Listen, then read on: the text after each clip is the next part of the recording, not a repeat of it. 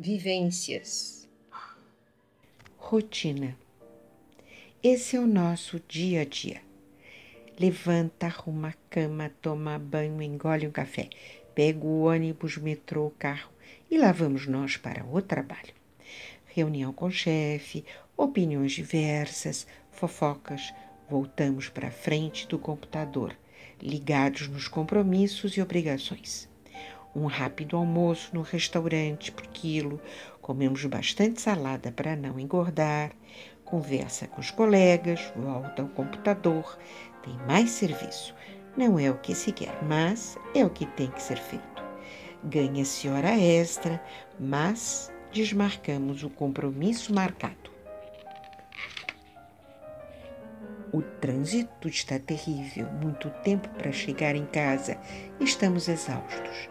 Temos família, marido, filhos, netos, afazeres domésticos e no dia seguinte começamos a mesma rotina. E nós, onde ficamos? Que momento temos para uma reflexão pessoal? Como mudar esse esquema?